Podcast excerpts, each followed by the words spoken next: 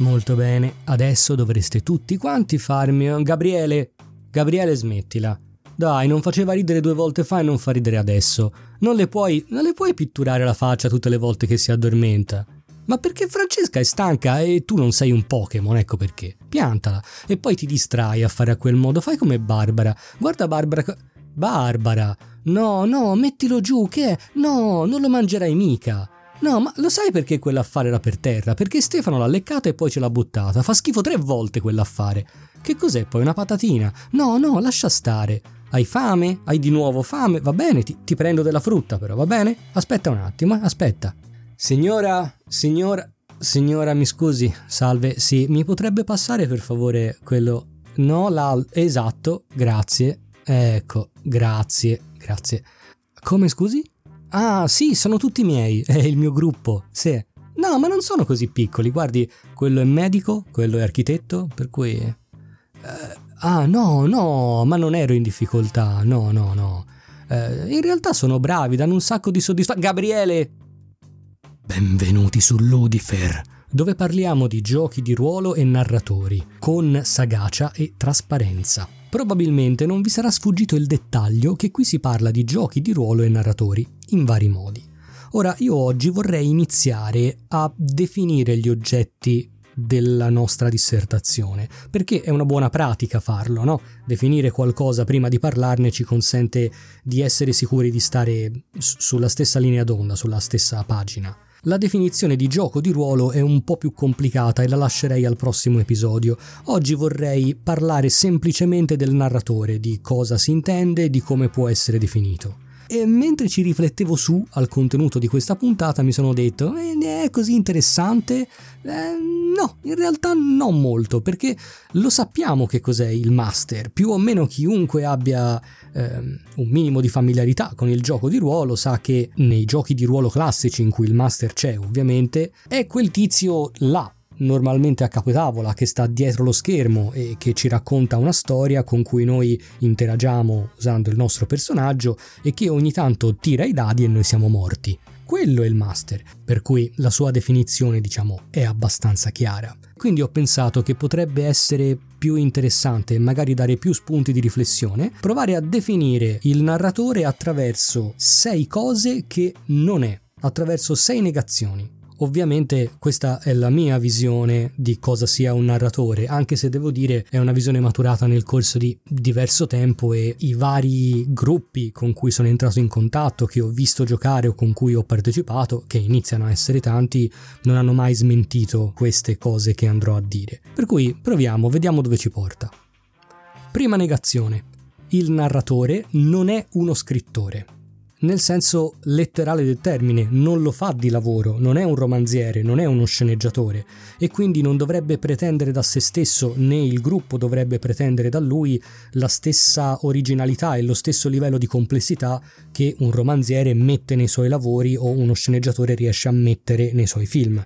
Considerate che appunto romanzieri e sceneggiatori possono metterci anche anni a preparare una trama, a limarla, a mh, mm, consultarsi con altre persone, documentarsi sui vari argomenti e mettere insieme tutto. Il narratore è chiamato a mh, mm, imbastire una sessione spesso per la settimana dopo o al massimo che ne so, dopo l'estate. Quindi è tutto diverso, sono diversi tempi ed è diversa la professionalità che ci sta dietro. E non c'è assolutamente niente di male in questo, anzi, il fatto che il master non sia un romanziere o uno sceneggiatore gli consente di utilizzare il plagio come strumento legale a sua disposizione, nel senso che se voi siete sicuri di aver letto un libro che i vostri giocatori non hanno letto o di aver visto un film o qualsiasi altra cosa, non c'è assolutamente niente di male a prelevare dei pezzi di trama o degli elementi o addirittura a prendere la trama così com'è e riproporla ai personaggi anche solo per la curiosità di vedere come quella stessa trama messa in mano a persone che hanno facoltà di interagirci C si trasforma a quali, a quale dimensione potrebbe prendere. Questa negazione per me è importante perché è una di quelle che permette a un master di non cadere in certi gorghi un po' autodistruttivi in cui si inizia a pretendere troppo da se stessi o in cui si complica troppo una trama con l'illusione che quel, la, quell'alto livello di complessità la porterà a essere più interessante per il gruppo, quando nella maggior parte dei casi, salvo rarissime eccezioni, un'eccessiva complessità porta soltanto a perdere dei pezzi e a dimenticarli quando si riprende in mano l'avventura la sessione successiva. Seconda negazione, il narratore non è un protagonista.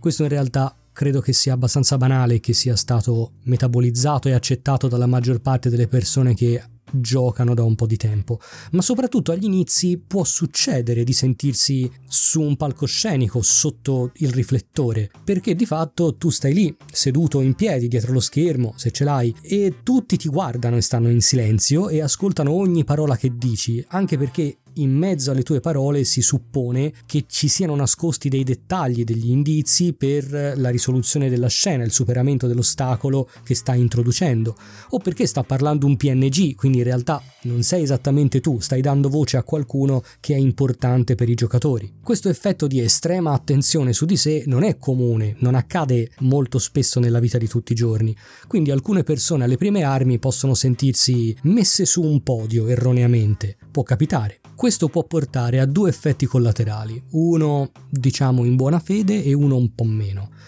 Quello in buona fede è la pressione. Ti senti sul palco, sotto il riflettore e quindi pensi che tutto dipenda da te, che il divertimento della serata dipenderà da quello che farai o non farai. Questo ovviamente è sbagliato e può portare a commettere errori più facilmente e a perdere la strada.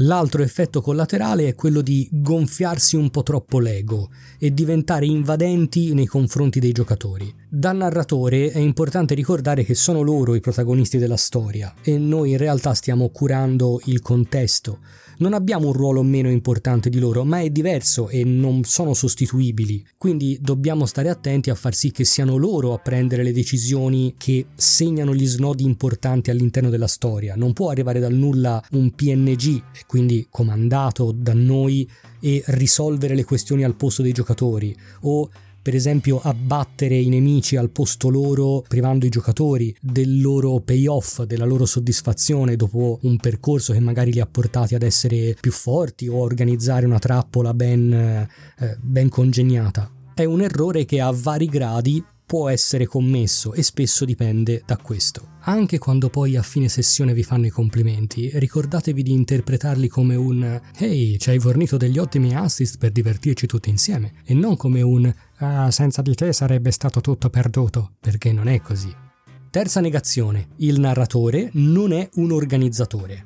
Anche questo può sembrare banale, ma io lo vedo succedere continuamente e a me succede continuamente. Non so per quale motivo, credo che sia perché quando si arriva alla sessione vera e propria, il narratore di fatto è il coordinatore della serata, nel senso che per forza di cose le dichiarazioni dei giocatori e quindi ciò che i personaggi fanno devono passare attraverso il master perché abbiano un effetto sul mondo circostante. E questo per estensione del concetto lo trasforma anche nel coordinatore, nel, nell'organizzatore della serata vera e propria, cioè trovare un posto per giocare, raccogliere le preferenze di tutti per stabilire un giorno, un'ora o stampare le schede.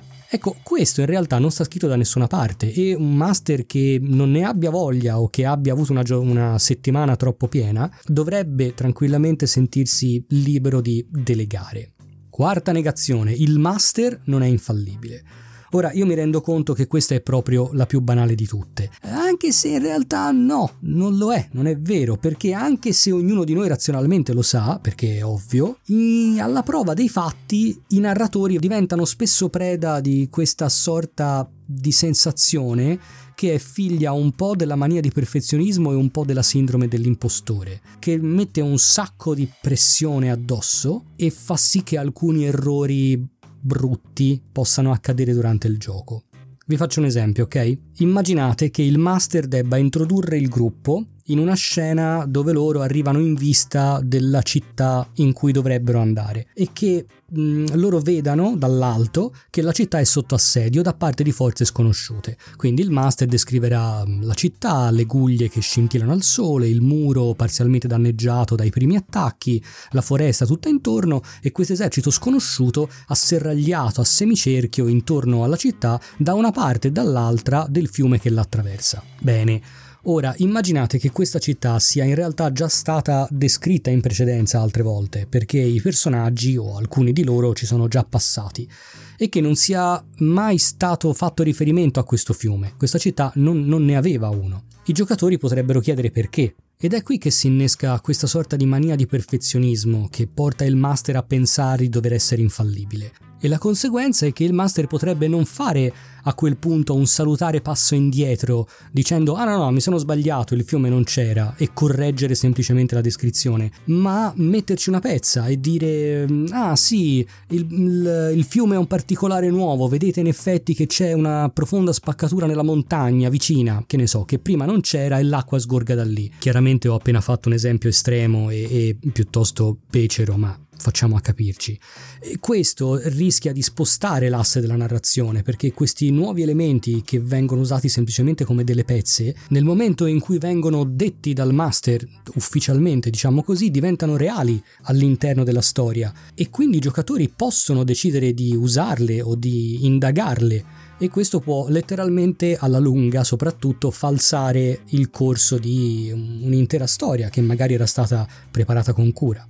Va da sé che si potrebbero creare strappi anche nella coerenza interna, cosa che nessuno vuole e di cui, vi assicuro, parleremo con cura in futuro.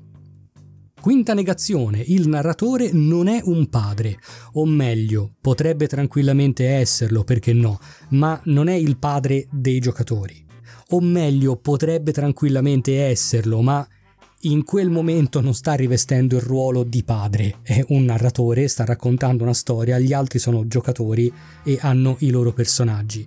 Non è compito del narratore mettersi a fare da pacere se dovessero scoppiare dei litigi e invece spesso viene visto come tale, quando in realtà lui non è detto neanche che abbia le capacità o la voglia di accollarsi le paturnie o i malumori dei giocatori se nascono delle incomprensioni che portano magari a dei litigi o a delle situazioni di conflitto, intendo non in gioco ma umanamente tra le persone sedute al tavolo, il narratore non è assolutamente detto che sia la persona più adatta a prendere le parti di qualcuno o addirittura a dirimere la questione. In realtà, per come la vedo io, sarebbe giusto che l'intero gruppo prendesse parte al processo di riappacificazione, perché alla fine quello è il tempo di tutti e se c'è un problema siamo tutti amici, penso che se ne possa parlare. Considerate questo, nel momento in cui ci si mette a giocare di ruolo, ognuno di noi sta letteralmente investendo una parte del suo tempo libero in un'attività che produrrà divertimento e interesse solo se tutti partecipano affinché questo avvenga. Ma quale che sia la circostanza, non sta scritto da nessuna parte che il master debba avere quel ruolo per cui sforzatevi di non considerarlo tale e voi come narratori sforzatevi di non considerarvi tale, di non prendere questo peso sulle spalle solo perché, come detto prima, le cose, gli elementi intorno a voi, gli sguardi su di voi vi inducono a pensare di essere il coordinatore di qualcosa più della storia. Sesta e ultima negazione, per me forse la più importante il narratore non è un nemico. Questo può valere in realtà da entrambe le direzioni, cioè può capitare che il gruppo veda il master come un nemico perché magari ritiene ingiusta una qualche sua decisione, così come il master può vedere i giocatori come nemici perché magari ritiene che una loro decisione possa essere stata presa con malizia per sabotare la sessione o l'avventura. Quando questo accade se ne dovrebbe parlare subito, senza aspettare che la cosa possa sedimentare e diventare peggiore in futuro. Nessuno è nemico di nessuno lì al tavolo, ovviamente al di là di quel che accade nella finzione. Stiamo tutti collaborando per il divertimento collettivo e quindi se succede qualcosa del genere dovremmo avere l'onestà e la tranquillità di parlarne tra di noi, anche perché queste cose tendono ad accumularsi e a diventare peggiori nel tempo. Bene, queste sei negazioni ci definiscono che cosa sia il master?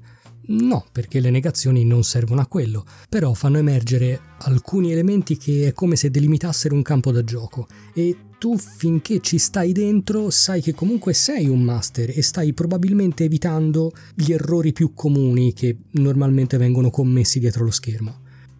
Ok, mi fermo qui. Abbiamo provato a definire quello che sarà uno dei pilastri su cui si baserà questo podcast.